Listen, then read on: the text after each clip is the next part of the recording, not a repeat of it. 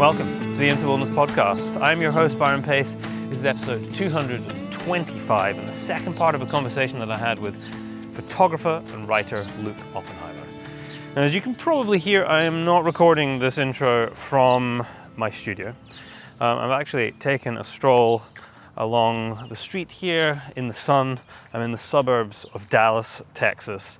Um, I've been at the Modern Huntsman headquarters for the last week, uh, where I'm going to be for another two weeks before heading home um, to work on another project. Uh, lots of exciting things coming out of the office right now. Uh, we're obviously having conversations with r- writers and photographers and planning stories for the volumes for this year. Uh, some film projects that we're going to be starting and some that we're going to be completing in 2023. Uh, and very excitingly, we have a film premiere which is going to be on the 23rd of this month in Austin, Texas. There are still tickets available. The link to book those tickets are in the description for the show. Or if you want to head over to the Modern Huntsman Instagram, uh, you can just click the link in bio and you can uh, find the Eventbrite uh, booking link and get your tickets that way too. The film is all about Austin Alvarado, who is an amazing cinematographer. He's worked on films such as River and the Wall and Deep in the Heart. And it's about his connection with nature, but particularly his connection with black bears in the Big Bend region. We had an incredible creative team to put the whole project together, uh, including the director, Natalie Ray, who's been on this podcast before, um, executive producer, uh, Tyler Sharp, and I was the cinematographer along with Colin Arisman. Uh, and then there was a whole host of other people that helped make it happen too, along with presenting partners, including Swarovski Optik, Lone Star Beer, and Kingland and Water. I know I am a little late bringing this episode to everybody. I have been working on a number of other projects, including trying to wrap up my first big feature documentary, Paid in Blood, which you've heard me mention on this show before. I had to fly back out to Namibia to go and do some pickups for that. If you don't know what I'm talking about, head over to byronpace.com and click films and Paid in Blood, and you can watch the trailer for that. You can also support the film. I'm still looking for post production support to help bring that uh, to the big screens.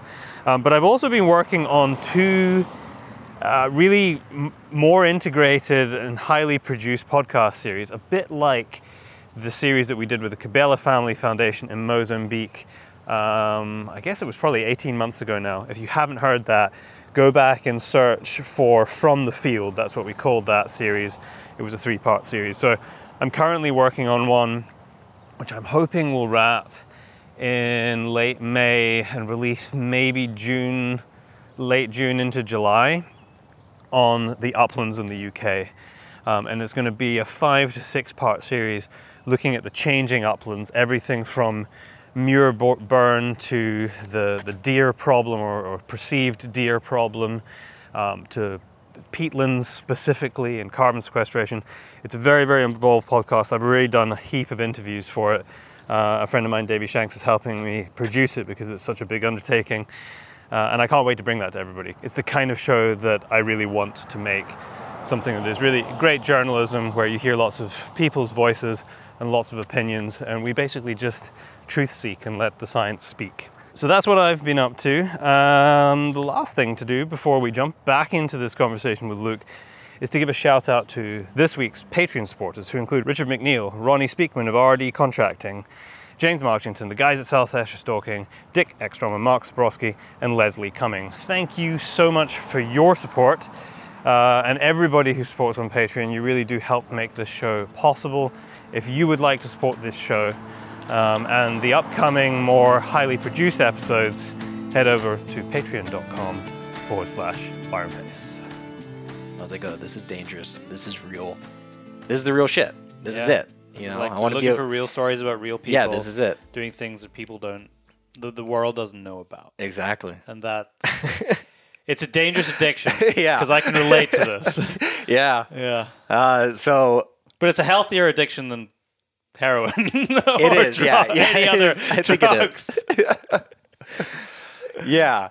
So I um yeah, let's see like uh, on the third day of being back, uh, I got on a bus and I was on this miserable, you know, like uh, 9-hour bus ride up up to a town.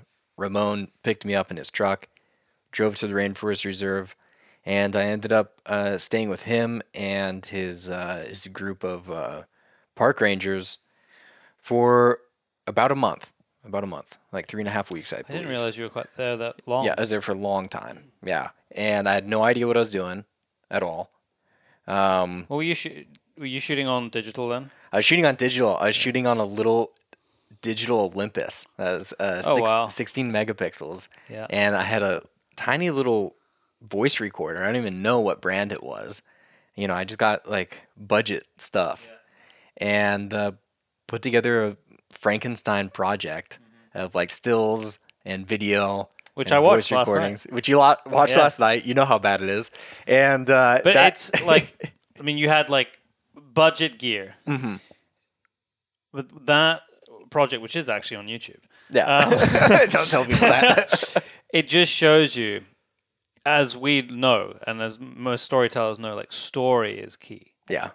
Like if you have a gripping story and something that's you're just like, holy shit, that's really what carries people. Yeah, yeah. It's, uh, the story is central. Uh, it's key. And good audio.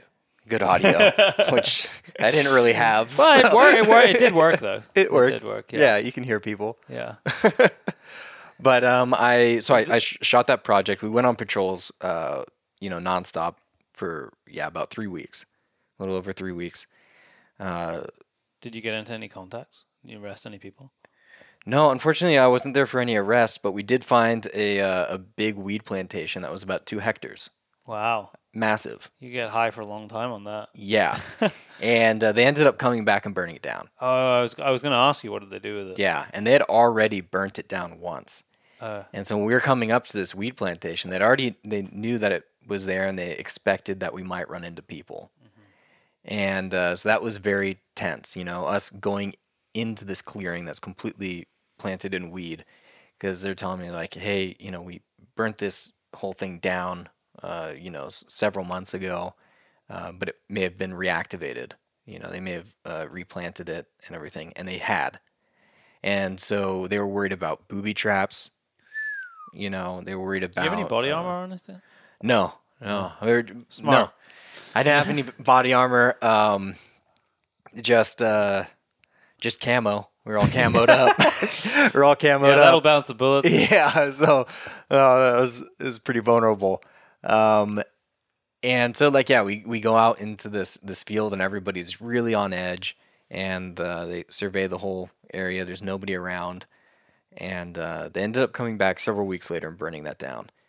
Um, yeah, so that that that was one experience we had. Uh, the the the scariest experience um, was we were driving from one ranger station uh, to a, a second ranger station, and as I recall, it was about a four-hour drive because we have to drive around the perimeter of the rainforest reserve, and everybody's really hungry. And mind you, in this area of rural Paraguay, you know, many people are involved in that drug trade, and you don't know whether or not somebody is. Like they look like anybody else. It's these small gangs that are like you know, uh, either from Brazil or they're from Paraguay. Across the border, it's super porous, and they're all over, and they're in these small villages. And um, so we're really hungry. We're driving, you know, to the second ranger station, and uh, coming up on this small village. And one of the guys in the car says, "Oh, there's this lady. She has a house, and she cooks empanadas there. And they're not like Mexican empanadas. It's different. Um, but these little like meat pocket pie things, uh, which are delicious. And everybody's starving. And he was like, "Who wants to stop in this village for empanadas?" And I was like, "Yeah, totally, I do." And Ramon, my friend, who is the leader of this little group, he's driving. He's like, "I don't think it's a good idea." I really don't think it's a good idea. I just don't think uh, I just don't feel good about it, and uh, we really need to get to the other ranger station anyways. And we have food there; we can do a barbecue. And everybody listens to Ramon. You know, I was like, okay, yeah. If he doesn't feel comfortable, I definitely don't feel comfortable. We drive past this village, completely forget about it. Go on a patrol uh, for three days. That's actually the patrol where we ended up finding the the weed plantation Uh, come back uh, to that uh, ranger station again. Then we're driving uh, back to the original main ranger station. We get back home, so it's already been like you know six days since that whole empanada temptation. And one of the uh, one of the trackers comes up to me. This Guarani tracker, he's a native tracker. He comes up to me and he has a cell phone video, and he's uh, it's a video that somebody had sent to him on WhatsApp. And he's like, "Oye, look, you know, mira." He's like, "Look," and it's this, you know, uh, cell phone video that he has, and it's a scene of a, a, a house that has like a few plastic chairs and everything, and there's about like seven people laying dead, and they're dying. You know, they're not completely dead yet. Oh, they're so this has just bleeding to happened. death. Whatever's happened. Yeah, so the, whoever shot this video, they were there right after it happened. And I remember very vividly one of the people on the ground has like black blood, had black blood coming out because it liver. hit in the liver or something. And it's just tons, you know, it's like seven people or so, as I recall. Whole place is shot up. And I was like, holy shit, like, what is this? Where is this? And he said, this is the place we wanted to stop for the empanadas. Mm. And he said, this happened the same day. Mm. And so what had happened was supposedly one of these small gangs was there, and another gang came, knew that they were eating there, and uh, hit them. And they just fucking killed everybody in the Could restaurant. Could easily been you guys. Could easily been us. Because these guys are like target number one. Nobody likes them. Yeah. Nobody likes the park rangers. Huh. Because they're the only real authority out there in super rural Paraguay right there. They're the, they're the cops. Yeah. So that was a really close call, man. And Yeah. that, that really made everything feel Everything uh, real, Yeah. though, also. Because, like, you know, apart from that, is basically we're just going on hikes through the rainforest. Yeah, it's yeah. pretty sweet. Everybody's armed to the teeth. You know that it's it's the threat is there, but until you actually see it, like Yeah. at your feet, it's Yeah. difficult to, for it to sink in. And also, you know, it's the countryside. You're in a sparsely habitated place. It doesn't feel dangerous. Hmm. You know, it's just it's remote and it's beautiful. You don't you don't it's not like going through uh, you know, Tepito in like Mexico City. You look around, you're like, "Oh, this is rough. I should be careful here." No, it's chill. It's chill. Everybody's relaxed, you know. You don't feel like it's that dangerous. And then something like this happens and you're like, "Oh, holy shit." No, this is a dangerous place. There's nobody out here to help you. And you know, yeah, so we almost stopped at that restaurant, and I don't know exactly when that happened in the day, uh, but definitely could have been us. I mean, it was it was just insane. Um, uh, another experience we had, um, which wasn't you know terrible, but it was definitely like uh, heart in your throat situation. Was middle of the night. We are on one of our first patrols, and uh, we could hear people just barely out in the middle of the forest. We'd already been hiking in the forest for three days, so you're not supposed to find people. And we hear like you know just muffled noises, some people talking, and it got really quiet. So we're thinking that they heard us, and we're waiting. Um, you know, maybe thirty yards away from them. Very dense vegetation. Thirty yards? Yeah, Oh, that close? that close. oh shit! Yeah. And but it's super dense vegetation. You know, so you can't even see them. You can just hear them. I'm picturing uh, in my mind right now. I have the in platoon where Charlie Sheen's like wiping the, the shit out of his eyes as he's woken up, and he's got he's the mosquitoes are biting him, and he's got his face wrapped up, and he's peering through all of the the green like dense, dense, dense foliage because he can't see shit, but he can hear people like rustling through the bush. That's what I've got in my mind. Just so you know. Yeah. yeah. I mean, kind of like that. kind of like that. But yeah, middle of the night, so you, you just can't couldn't see shit. Um, and uh, so they the you know the guys without talking, you know they form like a little uh, you know kind of half circle, and just move in on this camp, guns out, guns drawn. I'm behind them. and uh, it was these uh, Ache Indians, natives. Huh. And they're out there uh, just cooking bushmeat. They And must have got a fright. They were scared shitless, you know, because they don't know who it is. And like, yeah, a bunch of guys in camo come out in the of the woods, you know, out of the darkness with uh, shotguns pointed at you. and uh, they end up knowing, you know, knowing each other. Oh, okay. So Yeah. they met before. Yeah, they, yeah, they knew each other, and we had uh, Ache trackers with us. Okay, so they were able to communicate. Yeah, so What language do they speak? Ache, Their own, yeah. Their own language. Okay. Yeah, so we had Ache, uh, which is one tribe, and then uh, Guarani, which is another massive network of tribes that uh, exist in that area. Um, and they, yeah, they were out there just like cooking bushmeat. But man, when you know that there's all that crazy shit going on out there, and you know there are narco traffickers out there, one of the park rangers has been killed the year before. You know, so you know that's out there. And then you hear voices in the middle It's of the, the night. going. You've been hiking for three days. You know, you don't expect to. You shouldn't be finding people. Yeah. So you went there seeking a story. The, the people need to remember you went there seeking a story that was going to get you into photography school. Yeah. Um, but you probably went and captured a story that is beyond what most photographers, in terms of like coolness and mind blowing experience, will probably ever do. Um, so when you wrapped up, Mm-hmm. did you feel like you had what you needed to get in? So you obviously must have come home at some point, put this into a portfolio, and submitted it. Yeah. I mean, I really had no idea. I had nothing to to compare it to at all in my mind. I just didn't. I wasn't familiar with the world at all, Yeah. with the you know photojournalistic world. Um, I didn't know if my photos were good. I didn't know if they were shit. I was happy with them. Yeah. but that meant nothing because I was like, well, I don't have anything to judge them against. Um, but I got home, um, you know, back to Oklahoma, and uh, I put together this, uh, you know, multimedia, you know, video project. Was stills, moving image, and sound.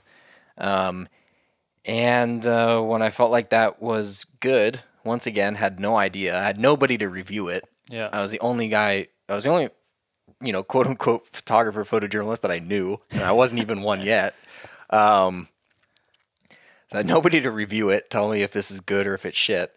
Uh, when I felt like it was done enough, I sent it to ICP, and I actually, I, as I recall, at the time, I did not think I would get in.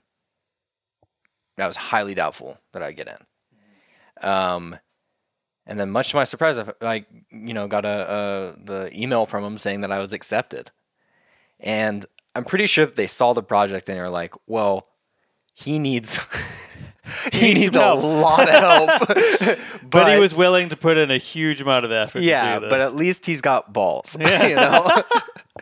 and uh, I'm so sure that's not true. But anyway, let's go with that. but but then uh, yeah, so then I did their their one year intensive program uh, the following year, uh, 2016 uh, to 2017.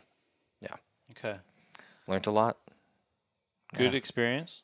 Yeah, Yeah. yeah, it was a great experience. And when you came out the other side, you're now Mm-hmm. you're now a photographer. You're like a born again photographer. You've come out of the school. Like so many people come out of university is like Mm-hmm. studying filmmaking at university. Um, the first thing most people seem to do is go make a zombie film. I don't really know why that's a thing, but it seems to be the thing that people do at university film uh, film schools. Uh, how did you then pick yourself up out of the education system, as it were, Mm-hmm. and go, okay, now this is going to be at least part of my life in terms of work? Yeah, so I definitely felt like I was floating out in the ether. You know, all of a sudden I wasn't surrounded by other photographers. I wasn't surrounded by people who could teach me more about, you know, photojournalism or video work or still photography or any of that stuff. I was back in Oklahoma. You know, I was like, oh man, okay, what now? You know, how, how do I go?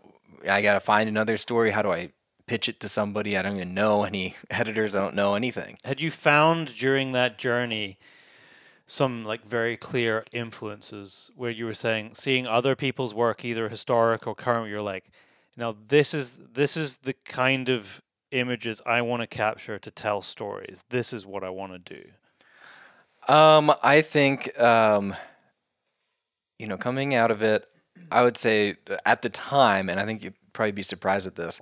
Um, you know, two of my main uh, influences then were uh, Alex Webb and uh, Jonas Bendiksen. Those are photographers whose work I just really loved, and I was like, okay, it's like interesting. You know, you look at like I, I when I saw Alex Webb stuff, I was like, oh, interesting. Like these are amazing photos. I don't know how to take photos like this. You know, um, so it made me think about composition very differently, more in terms of like you know just layers and everything. Um, and uh, so I really, uh, you know, I tried to do that. You know, I tried to do like, you know, I was like, okay, I'm going to take images like that until I come up with my own style. and I'm still not sure I've come up with my own style. It doesn't matter. um, so yeah, I let's see. I, after graduating from ICP, um, I had a job with uh, the with oh man, what was it? Amazon Aid Foundation. It's a small foundation that works uh, in Peru. Um, I had met this lady in New York who was running it, and she wanted me to go and uh, do a bit of reportage and you know kind of promotional stuff um, for uh, their projects that were going on in the uh, Amazon basin in Peru. So I went to uh, Puerto Maldonado, which is like a small port town on the Amazon River. It's on a tributary of the Amazon, and um, met up with her her team there. And basically, what they were doing was um, she had a group of agro scientists who were trying to rehabilitate landscape in the Amazon that had been denuded by gold mining, by small scale gold mining. Okay. So with the you know what they call artisanal Yeah. quote unquote artisanal gold mining. Largest source of mercury in the ocean, believe it or not. Yeah, so a lot of mercury in this soil. Oh well, there you go. Yeah, and they they were using uh, things like biochar um, and planting, uh, you know, doing polycropping of native species, uh, particular native species, to pull these heavy metals out of the ground. Oh, interesting. Yeah, it was really interesting. Okay. And I was actually, you know, familiar to some extent with what they were doing because I had had actually a background in uh, sustainable ag before um, before I even did the, the shipping Multifa- business. multifaceted human. yeah, I'm, I'm interested in a lot of shit. Um, so um, I spent three weeks uh, with them doing field visits um, and really just doing, you know, this, uh, you know, is is basically reportage for internal use of the organizations. They knew what was going on, you know, down in Paraguay. They had small contact with their teams. They wanted to see what the progress was, and then also some of it was um, for their own promotional use. So that was like the first project I did after leaving uh, ICP, and it was really just um, yeah, no, uh, some nonprofit work. And then I, I went back to Tanzania. I shot more for uh, Mainsprings Foundation. Uh, did a lot more video work, put together a much better video project for them. And I was like, okay, well, this is great. I'm getting paid to do this. Um, and it's, you know, I'm doing stories that are about solutions and it's helping these foundations. But I want to do my own story. Like, I want to come up with my own story, go shoot it, get it published. So, how do I even start in this? How I got to Kyrgyzstan? Um, my whole life, basically, I've wanted to go to Central Asia. I was fascinated by the writings of Rudyard Kipling, who, you know, was a, a British writer born in Lahore, India, in uh, I want to say 1870s, 1880s, and he wrote all of these epic stories and poems about, you know, the Great Game, about the the British Empire versus the Tsarist Empire uh, for you know control of like Central Asia and Afghanistan. He wrote a great book. It's called The Man Who Would Be King, which takes place in uh, northeastern Afghanistan during, um, I think, about the 1890s or so. So I, my, my dad read me read to me all of these uh, stories when I was growing up on the farm. He read me read me these stories uh, at bedtime, and they just, you know, com- just engrossed my, it just completely stole my imagination. And so my whole life I'd been wanting to go to that part of the world because it was just so wild and so remote. And then as I got older, um, I would just read every book I could get on Central Asia. And at the time, you know, in growing up in Oklahoma in our schools, uh, our maps were the old maps. They still just said USSR.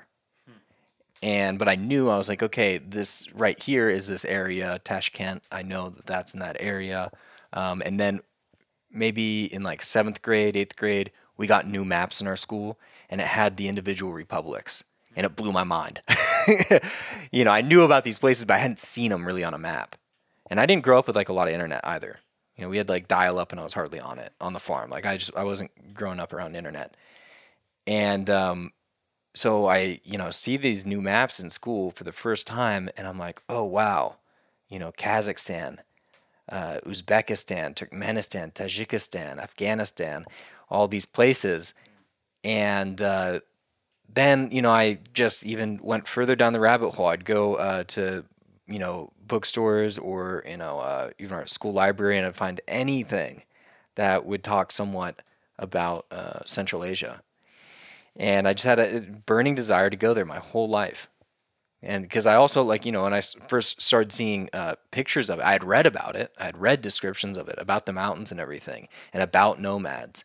But then when I started seeing photos of it, I had to go. I had to go. So it was always in my mind. Even when I, I spent six years in, in, you know, throughout Latin America, still, I was always thinking, I need to get to Central Asia eventually. I need to get there. So here I am. I'm in Oklahoma. Just got back from uh, Tanzania, which is a great time. Um, you know, extremely lucky I get to travel all these places. But I still have that burning desire to go to Central Asia. And I said, I don't know anybody there.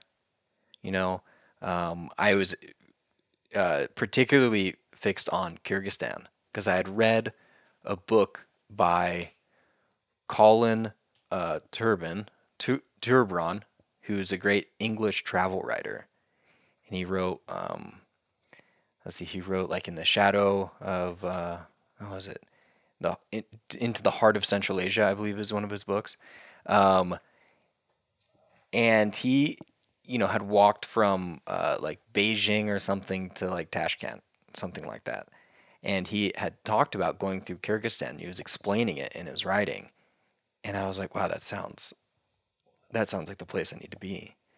And so I started researching a lot about Kyrgyzstan. I was always fascinated about you know the nomads, and I said, okay, I have to get there. I have to go there. Um, I had no project lined up. Um, had you know basically no contacts in the country. I'd read one book written by a woman. And I it was about Kyrgyzstan, and it was like a tourism book and it was small, it was self published, and I found it on Amazon. I bought it, I read it. I found her on Facebook. I contacted her. Love this. And I said, it's like hey, dedication to just making shit happen. Yeah. I was like, I don't know that there's this person, you know, why not contact this person? That's the only Kyrgyz person I know. I don't know him, but I know of him. Um, I contacted her and I said, Hey, you know, I'm a photographer. Uh, I really want to, uh, you know, spend time with a nomadic family in Kyrgyzstan. Um, do you have any suggestions? Uh, anybody who could possibly help me out, you know, in this regard? And she did. She she messaged me back and she put me in touch with a Slovenian expat who um, uh, picked me up from the airport when I got there. He picked me up from Bishkek airport. You know, I'd talked to him once on uh, on Skype you know, before I got there. He's a super nice guy. And, and he uh, ended up introducing me to, uh, you know, mountain guides and mountain climbers and stuff. And that's eventually how I met Ruslan, who is my fixer to this day. I love people connections. Yeah. It's it's just it's so good that we still exist in a world where people are willing to do things for other humans mm-hmm. whom they barely know. Yeah. No, it's uh I feel just so fortunate when I meet people who can help me, who, who are, you know, agree to help me even though they don't know me. Uh, so I try and keep that in mind whenever somebody approaches me. Yeah. And, you know, yeah. I don't know them. I try and do the same. Yeah. and I'm like, because I couldn't do most of the things I do if I didn't, if it wasn't for very generous people who yeah. have very kind hearts who had helped in whatever country it is. Mm-hmm. And so I tr- try and embed that in when I'm in a place, when I'm in my home, and I can return some of that to do it. Yeah, exactly. Hopefully, there's some in the cosmos. There's, like, there's some balance of this somewhere. I believe there definitely is. I think there is. Um, yeah, so I was in Kyrgyzstan then for three months at that time. Uh, the first two months, I studied Russian and I studied Kyrgyz. Um, and then on and I was I was trying to find a nomadic family that would let me stay with them. And I was in Bishkek this whole time, and it was winter. I got there in February. I have a tendency to go When it's cold. to Kyrgyzstan when it's absolutely miserable when it's freezing. And so most of Kyrgyzstan is uh, a lot of it. I won't say most of it, but a lot of it is shut off during winter because uh, roads are impassable. And so where these uh, nomads were that I was interested in uh, visiting, they weren't reachable at the time. I met Ruslan. They're just stuck out there. They're just stuck thing. out there. Yeah, they're in the, you know they're either they're like in their village or they're up in the mountains. And uh, so I met Ruslan, and he said, "Look, um, I know of a family. I've talked to them. They're willing to take you in, but we can't get there right now. So we got to wait like a, a month or two, and then you'll be able to go see them." So I did. I waited. And You guys hung out there, just like learning the language yeah, while you wait for the roads to open yeah, up. yeah, yeah, Wow. exactly. Yeah, You are going to write a book someday. Right? I would love to. Yeah, I I need more. I need more material. Yeah, we than I can always want more. book, Yeah, but um, so I ended up, you know, I the the agreement with this nomadic family was that I would help them with their uh, with the labor. yeah. You know, and they'd feed me and allow me to stick around and take photos, and I, I lived with them for a month. So it was uh, at one at one point it was nine of us in a yurt up in the uh, uh, Songkul area. So it's a big alpine lake. Um, we moved to, uh, you know, first I, I went to their village, um, which is called Akia, a tiny village. Can't even find on Google Maps still. I checked recently. It's still not on there. And, um, you know, it's like three dozen houses, and there's like a small river going through it. I met them in the village, and they were just about to go up to the mountains to start shepherding. So they're considered semi nomadic. Okay. So during the summer, um, they start moving their sheep up in the mountains. So I moved with them to their first year at camp. Uh, we were there, I want to say, for like two weeks or something like that. Um, I spent basically those whole two weeks uh, collecting firewood with uh, the two sons in the family. So it's me. Uh, I was 29, I think, at the time. Clearly had no girlfriend at this point. No. Terribly single, dude. Yeah. Yeah. you can't just, Yeah, oh, yeah. You can't just disappear. When are you going to be back? I really don't know. The roads are blocked. I'm going to be here for at least two months before I start my project. when are you gonna be back? I don't know, And but I'll, I'm going to collect honey. firewood from. Yeah. By the way, I won't be able to speak to you because there's no signal. Do you Yeah. have? Um, are you shooting on film at this point? no, no, This is all I digital. don't think I. No, I. I had had very limited experience with film at the time. I had a a, a Yashica D, which is a uh, you know TLR top lens. It Was a top lens reflex? I think is what it's called. Yeah, through the through the top. You know, just like a Rolleiflex. I had one of those and it broke in in Peru. um, but no, I was shooting on uh, the Sony uh, A7R3. Oh, okay. Yeah. At least I had a real digital camera Yeah, now. yeah. How did that experience inform your mindset about what you wanted to do going forward as this, at that point, like quite a newly fledged photographer? This is who I am. I wanted more of that. I've tasted it now, and I need more. I was like, I thought I would like this. I love it way more than I even thought I would. And now I have a problem. It is the real life. It is the re- is as real as it gets. It's freezing at night. You're working all day, um, and I, like I grew up on a farm. You know, we did work all day, but it's just it's not like Oklahoma, man. You go there and you, you go back in time. Everything's on horses. You know, uh, the only vehicles are these old Soviet vehicles, um, and there's no there's no Instagram. There's no Facebook. There's none of that bullshit. It's just you. so refreshing. It's just you and the people that you're with. and that's what matters. Yeah, and then whatever books you brought. Yeah. Is it, I mean, You'll probably read them real quick. oh yeah, yeah, yeah. I mean, I The think nights I, are long. I, I read like uh, I think I read a, a, like a book a week. when I was there. Maybe a little bit more than that. I think I read five books during that month. That's one You way know, to get through them. A lot of yeah, you got a lot of free time. Um, but so okay, so you know, first day uh, I I get to the yurt camp and um, uh, we- set everything up. They they build the yurt, and because I'm there, and there's also a visiting um, veterinarian who came to inoculate uh, some of their sheep. They're like, "Oh, we gotta uh, slaughter a sheep for our guests," because it's kind of like a big deal, you know, to have like two guests, um, and it's a big honor for them, you know. And so they they slaughtered a, a sheep, and it's very interesting because uh, they then you know held their palms to their faces in the you know Muslim sh- uh, you know blessing, um, but facing the setting sun. And so it was this interesting. So what's that? What?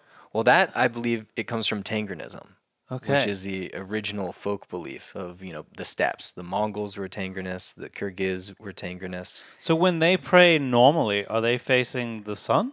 No, so They still face Mecca. usually yeah when they when They're they not for the sacrifice. yeah not for the sacrifice. So like it was a sacrifice, and like you don't sacrifice in Islam. Oh. Yeah, you don't sacrifice animals in Islam. So this is like a blending of exactly belief system. Yeah, and that was the first night I was there, and I was like, "Wow, Huh. this is fascinating," you know. And um, so, you know, the the uh, the mom of the family, the the matriarch of the family, I think she was about seventy, um, and the daughter-in-law, married to the twenty-nine year old son. Um, so the two women that were in this yurt camp, um, they prepared the sheep, cleaned out all the entrails, um, you know, skunned the whole thing, and uh, prepared everything. And over the next two weeks, uh, we ate every part of that sheep, and it was just cooked once. It was cooked on that first night. It was Huh. boiled. Everything was boiled. Everything. Everything was boiled or steamed. No salt.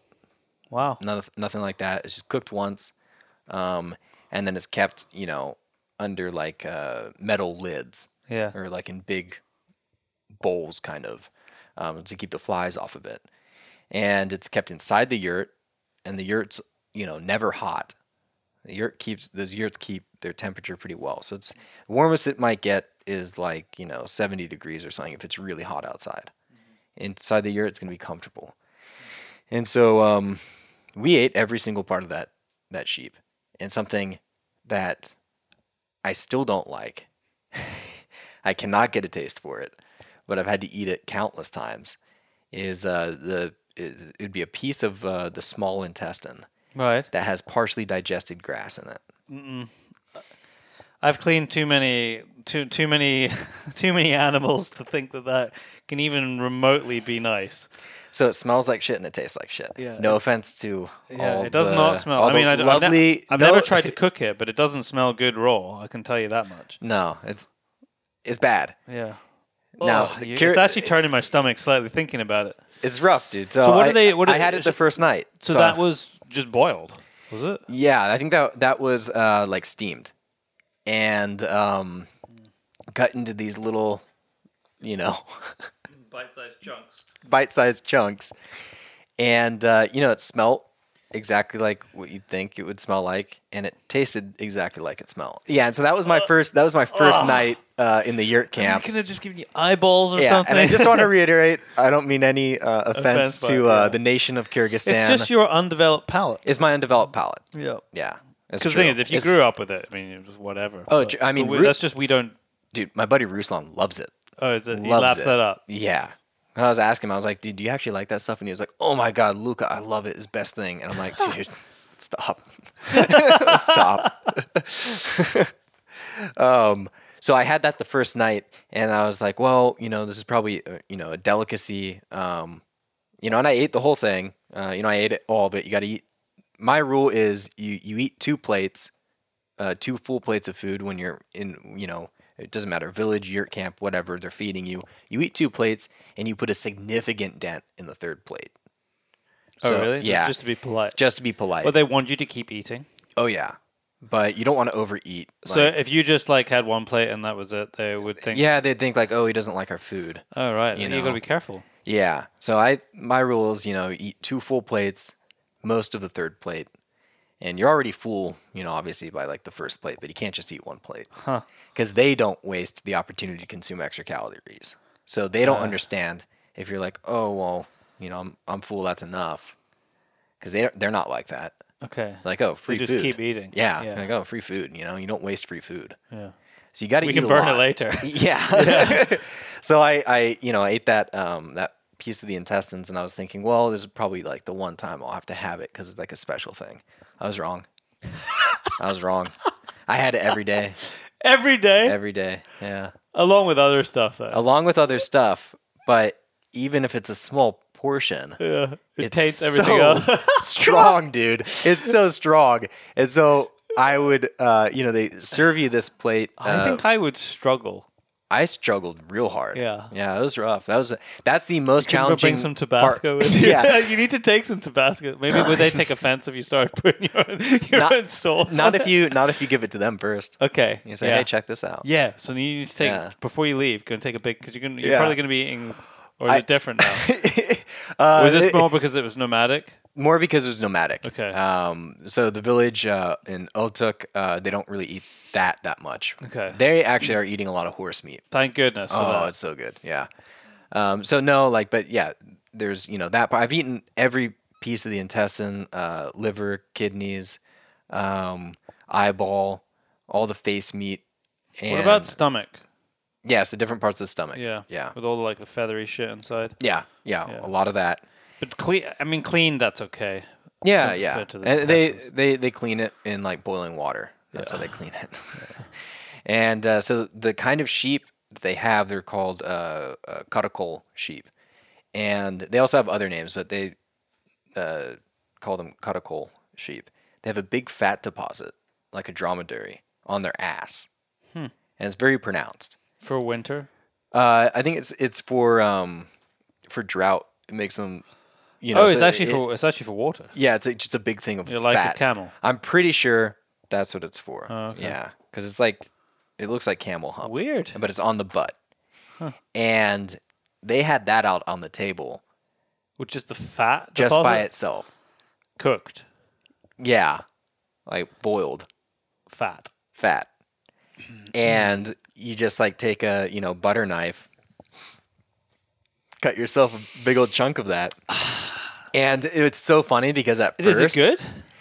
Um, yeah, it's okay. Is it? It's not great. Yeah.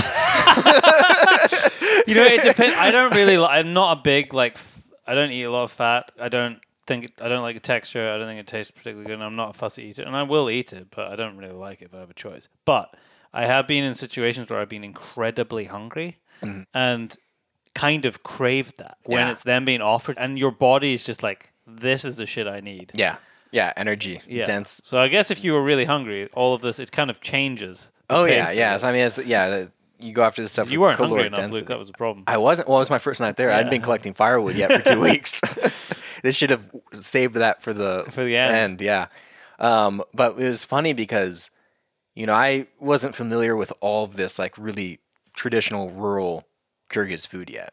I had been in Bishkek, so we're eating like Turkic food, like Turkish food, like shashlik and stuff, which is amazing. You know, Turkish barbecue. Mm, Um, yeah, I had that when, I was in Turkey. It's wonderful. Um, this is my first time eating like the real like country food. Yeah. And so I didn't know what it was. And at first, you know, I see it there and it looks like a big hunk of cheese. Yeah. And so I'm like, hell yeah, the okay, well, cheese I'm familiar with, you know? and, uh, you know, I cut myself a big old portion of that. so I'm like, well, you know, this I can manage. And man, I, I, yeah, I took a bite of that and it was just gamey, fat, you know? I was like, ooh. And then I realized the shape of it. And I was like, oh, that's the ass. you know, but that's that, that, that's that fat deposit on the, on the, the ass of the sheep. Wow. Yeah. And I was like, oh, okay. It seems like there needs to be a cooking show made out there. I think maybe that's what you're missing. Should be the cooking delights of Yeah. Kyrgyz dining. I'll do it. Yeah. Wow, what what a crazy experience. yeah. So this is, but this is we're, we're still talking about your about the nomadic. Mm-hmm. So that was when eventually you were done with that experience. What, what did you do? Anything with that, or was that I like did. Um, I sent it into a very small publication called EurasiaNet. This is EurasiaNet, and it's a, it's actually a nonprofit. It's EurasiaNet.org. If you look them up online, and they're run out of Columbia University in New Okay. York, and they do actually mostly political reporting uh, about Russia, um, Central Asia, and the Caucasus and Eastern Europe. It's very particular. Mostly it's political, but they also do these like cool travel things. And um, I don't know how I'd come across them before. I think when I was just researching Central Asia myself, I came across them. I was like, oh, well, they'd be, you know, uh, somebody who would t- possibly take a story from me. And so I published it with them. cool? Yeah, I did the writing and everything. Is it and, was it uh, in print or is it online? uh, it's online. Oh, great! So you can Yeah. actually go find it. Yeah. Oh, nice. Yeah, and uh, so yeah, that was that was the first like thing that I really published, I suppose. Yeah, I'd I'd done like a small travel article in Peru before that as well about markets, uh, but that was like yeah the first thing I was like, all right, you know, I So- did something, I did a thing. So, what was your your move over to film, and why? hmm Because as I've discovered today, this isn't just a move to film. This is also a move to film and shooting medium format, and it takes forever to take a photo. Yeah. as I discovered today. Um, I love shooting film hmm on my 35 mm Nikon's, which are very quick and very easy, and an idiot can use really. Um, that is not the case with the medium format. I think um, uh, so. The the first thing that put it into my mind to really explore uh, medium format photography, um, and it's funny because he's not actually a medium format photographer, but uh, Alex Soth. You know of Alex Soth? Okay, so he did um, you know like uh, sleeping by the Mississippi, where he did this road trip, um, going through the United States, and there are all these you know environmental portraits of Americans of all walks of life. And he, he shoots on a, a large format. I think he shoots on four by five. Um, but I, you know, saw videos of him working and how, you know, how much it, it, just it takes all of your focus, and it's so, uh, you know, everything is on purpose, everything's slowed down, and I found that you know fascinating. The images were beautiful. Um, you know, when I really got into like looking at the f- photos that were being shot on film by you know by him or even you know like uh, Jonas Bendiksen as well, um, I was like, man, you cannot get this uh, on digital. And but seeing the way he worked and seeing the the kind of photography he was doing, where it's like, okay, I'm not going to shoot like, you know, you know, 500 photos in a day about this family. No, but I will spend the next 30 minutes trying to take the best goddamn portrait I can of this one person. Totally, totally different. different mindset. Totally different. And I was like, do you know what? There's something there. That's some kind of ultimate pursuit right there. You know, that's like a it's a real zen practice. And so, you know, of course part of it was, you know, I wanted to um get the same kind of like end product of these beautiful photos that uh, you know took so much concentration to get, um, and that had this like really you know special aesthetic and everything.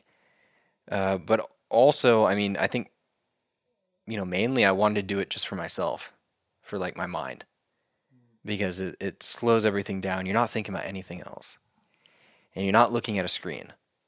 That's a, one of the main difference. things. I hate looking at screens. I Yeah. hate digital things. I hate looking at TV.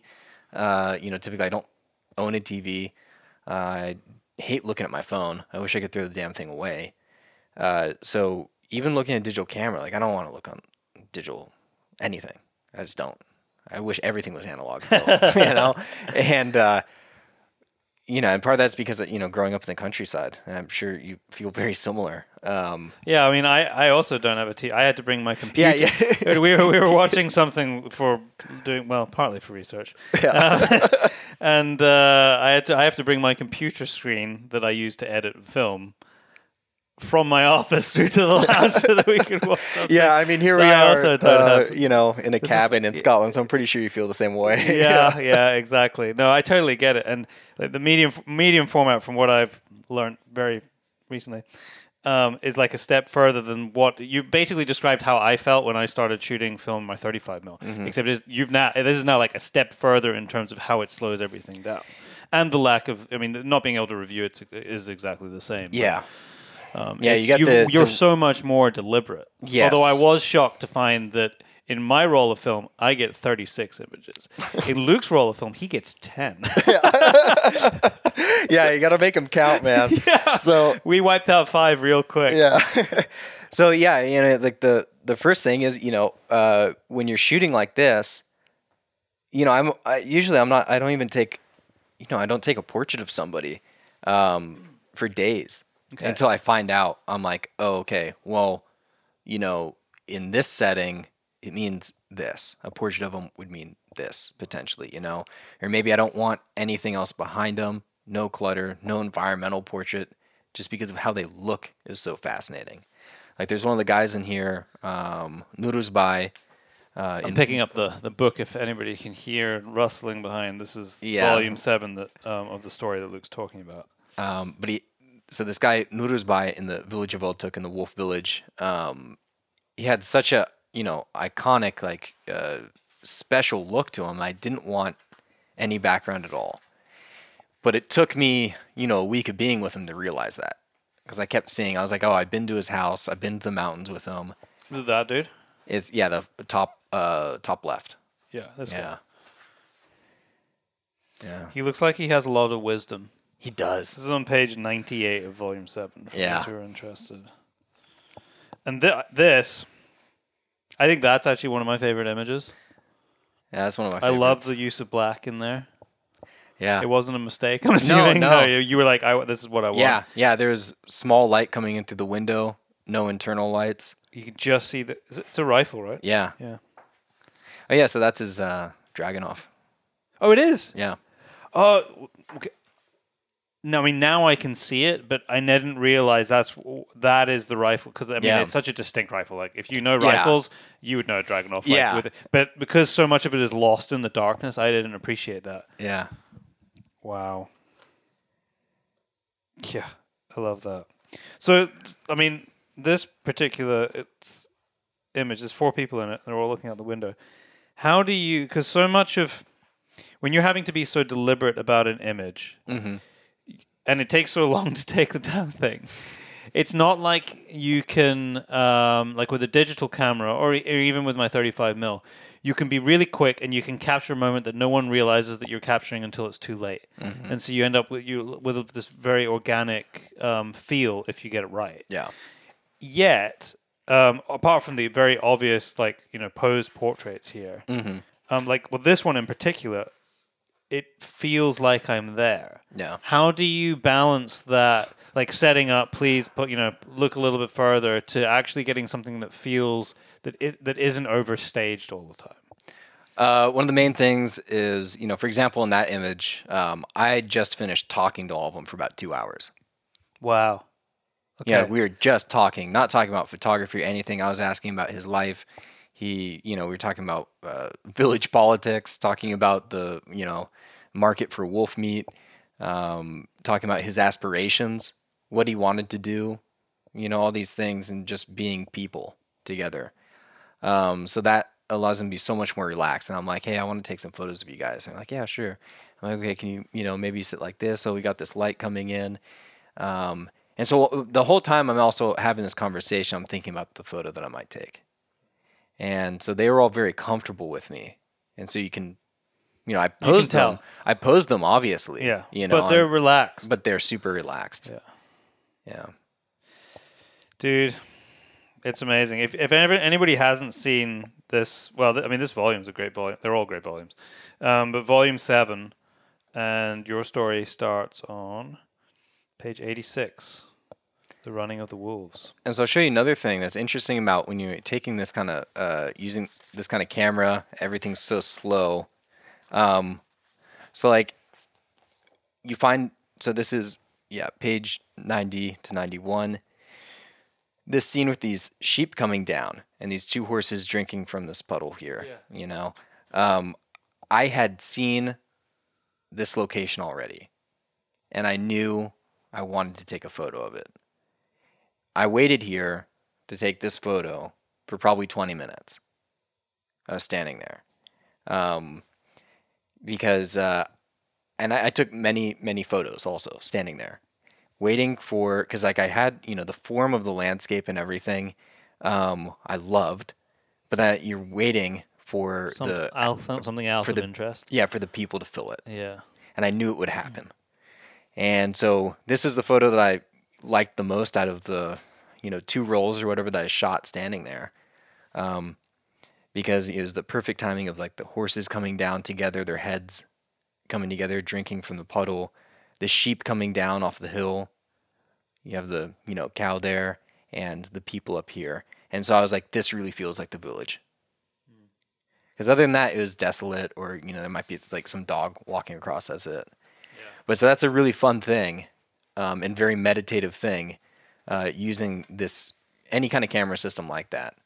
Um, is you find these, you know, features, these landscapes, and you go there uh, when you know this is the kind of light you want, or when you think there's going to be the kind of activity you want, and you just wait, and that's like bow hunting, basically. Bow hunting with a camera. Yeah, Yeah. yeah. So why um, now that you're you're going back there? What are Mm-hmm. you what are you hoping is going to be your continuation of the story? And without giving too much away, because you're going to write and uh, Yeah. you're going to be able to read about this in more. It won't be the next volume because Luke's still going to be in the mountains. Yeah. we're putting that together, but it'll probably be the volume at the end of this year. Um, so volume twelve. Wow, wow, twelve volumes. Yeah, that's, you just got your commission, Luke. sweet. Yeah. I'm in. yeah, just I mean, you. yeah, like I say, without giving too much away, what Yeah. are you, what are you hoping to tell or find when going back there and spending time again? So, um, yeah, there are really three things. Uh, one is better information about what the wolf problem really is, what the specifics are. It is getting that data, working with the uh, Snow Leopard Foundation, which is all this data collection. So, just getting really good information, specifics, which is so hard to come across um, in these kind of parts of the world. Um, as far as the the narrative, a lot of young people are leaving these villages, and that's kind of mentioned in the end of this article that I published in volume seven. I'm gonna be uh, visiting the people who left, and they, you know, they left to go uh, work in factories in Bishkek, in Uzbekistan, uh, in Osh. So I might have to go to Uzbekistan to find some of these guys. Oh, poor you. Yeah, Having to poor go to another dude, cool huh? place. Yeah. um, and seeing how different their lives are, how they're coping with it. So these could be or will be people that you met in the mountains and are now left. They will be the um, they'll be the the sons of the people that I went hunting with. Okay. Yeah. Because I heard about them. I know that they're in these other towns working in textile factories or whatever. Um, and so they're working, you know, they're, they're in the, the modern lifestyle now. And i hear all the time about, you know, uh, for example, you know, I have friends whose siblings have gone and worked in factories in Moscow. And it's the same thing every time. They're just, they're, they're really unhappy. They're miserable, but they're doing it for the money. There's not a lot of opportunity. Probably sending money home. Yeah. And it's really tough. You know, they get like um you know, some a year, sometimes two year contracts these factories. And they're away from their family, they're away from their kids, and they're away from the they're away from um their own religion even. You know, you go if they're in Moscow, you know, uh, they're not around other uh, Muslims. Uh, There's not many people in the modern, fast-paced world is going to hang around for you f- for two years. yeah, Wait for you to come back? I don't think so. Yeah, that's why I need a Kyrgyz wife. Like, honey, I'm going to shoot a project. I'm, she'll be like, how long? I'm like, three months. She'll be like, oh, okay. no problem. Yeah, that's fine. No problem. yeah. But yeah, so, you know, seeing how uh, these younger people are coping with it um, and what their feelings are about it. And at the same time, spending more uh, more time with the uh, older people in the village um, who don't have, you know, the the the young people who are in their prime to help them with the day to day things, to help them with the livestock, or to help them, you know, uh, fix the roof or uh, whatever. All the little things that need to be done. You know, they they you go to these villages and it's really old people and it's really young people, but people in their twenties and thirties, few and far between. That's pretty typical in these villages. Yeah. Sort of Yeah. just dying out of the landscape, like Yeah. depopulating the rural communities just through the necessity of the modern world, I suppose. You gotta participate in the cash economy eventually, Yeah. but Wow, Luke. yeah. I, I can't wait to see what you I can't wait to see what you come back with. It's uh, it's been so good to spend time with you in the last couple of days. I've learned so much, and uh, I'm really excited about this project and other stuff that we've Thank been you. talking about for this year and next year, and a, a life hopefully filled with adventure ahead because we're a long time dead. Yeah, dude, it's it's been uh, I mean it's been an absolute pleasure coming here. Uh, I thank you so much for having me, Pleasure. and it's you know it's very special to meet some of your like we're kindred spirits. I think I think we might absolutely, be. yeah, absolutely. Um, we're yeah we're of the the same cut of cloth, definitely. Um, and lovely meeting your parents too. Yeah. I, I I always um, I always try and bring my friends who come and visit me from different parts of the world to my parents' house Yeah, yeah for at least one dinner. People. That's like Yeah. that's that's the standard format. I, I take them there. It's like, oh, you're meeting so and so this week, um, or, or are you around this weekend? Because whoever it is is is, is coming and visiting and passing through. Uh, no one's ever been passing through and going to Kyrgyzstan before. You're the first. Um, can we have dinner at your house, please? Normally tied into going hunting because the hunting is near their house, so it works kind of well. Uh, but no, it's been awesome to have you here, and hopefully we can work it out so that when you're coming back through, you can stop through, and then we can podcast again. Failing Yeah. that, I'm going to see you in the US towards the end of the year, so we can do a follow up on this conversation. or potentially spoiler alert. I wasn't gonna say it, but, But- potentially we could record in Kyrgyzstan. Yeah, We need to try and work that out. we'll work that out. okay. Luke, thank you. Um, we've got a very important uh, appointment finishing the end of the film, we do. whi- which I think you, since I've mentioned it now twice, I think you need to, since you've told me that everybody needs to watch this, what is it? Well, everybody needs to watch Princess Mononoke. Okay. Yeah. Which it was, it's on Netflix, wasn't it? Yeah, that's where we're watching it. Yeah, it was on Netflix. Okay. Yeah, beautiful animated film, uh, which teaches you how to live right. Just go and do it, everybody, Just and then give me it. feedback on the Yeah. podcast. It's, It's two hours It's long. It's like it's a, it's a commitment. if and you I- if you watch one movie in your life. do it that do that one. Yeah. I was so it was so um, embedded in my mind when I went to sleep last night because we didn't finish it in one sitting that uh, I dreamt anime. So It's magical. cheers, Luke. Cheers.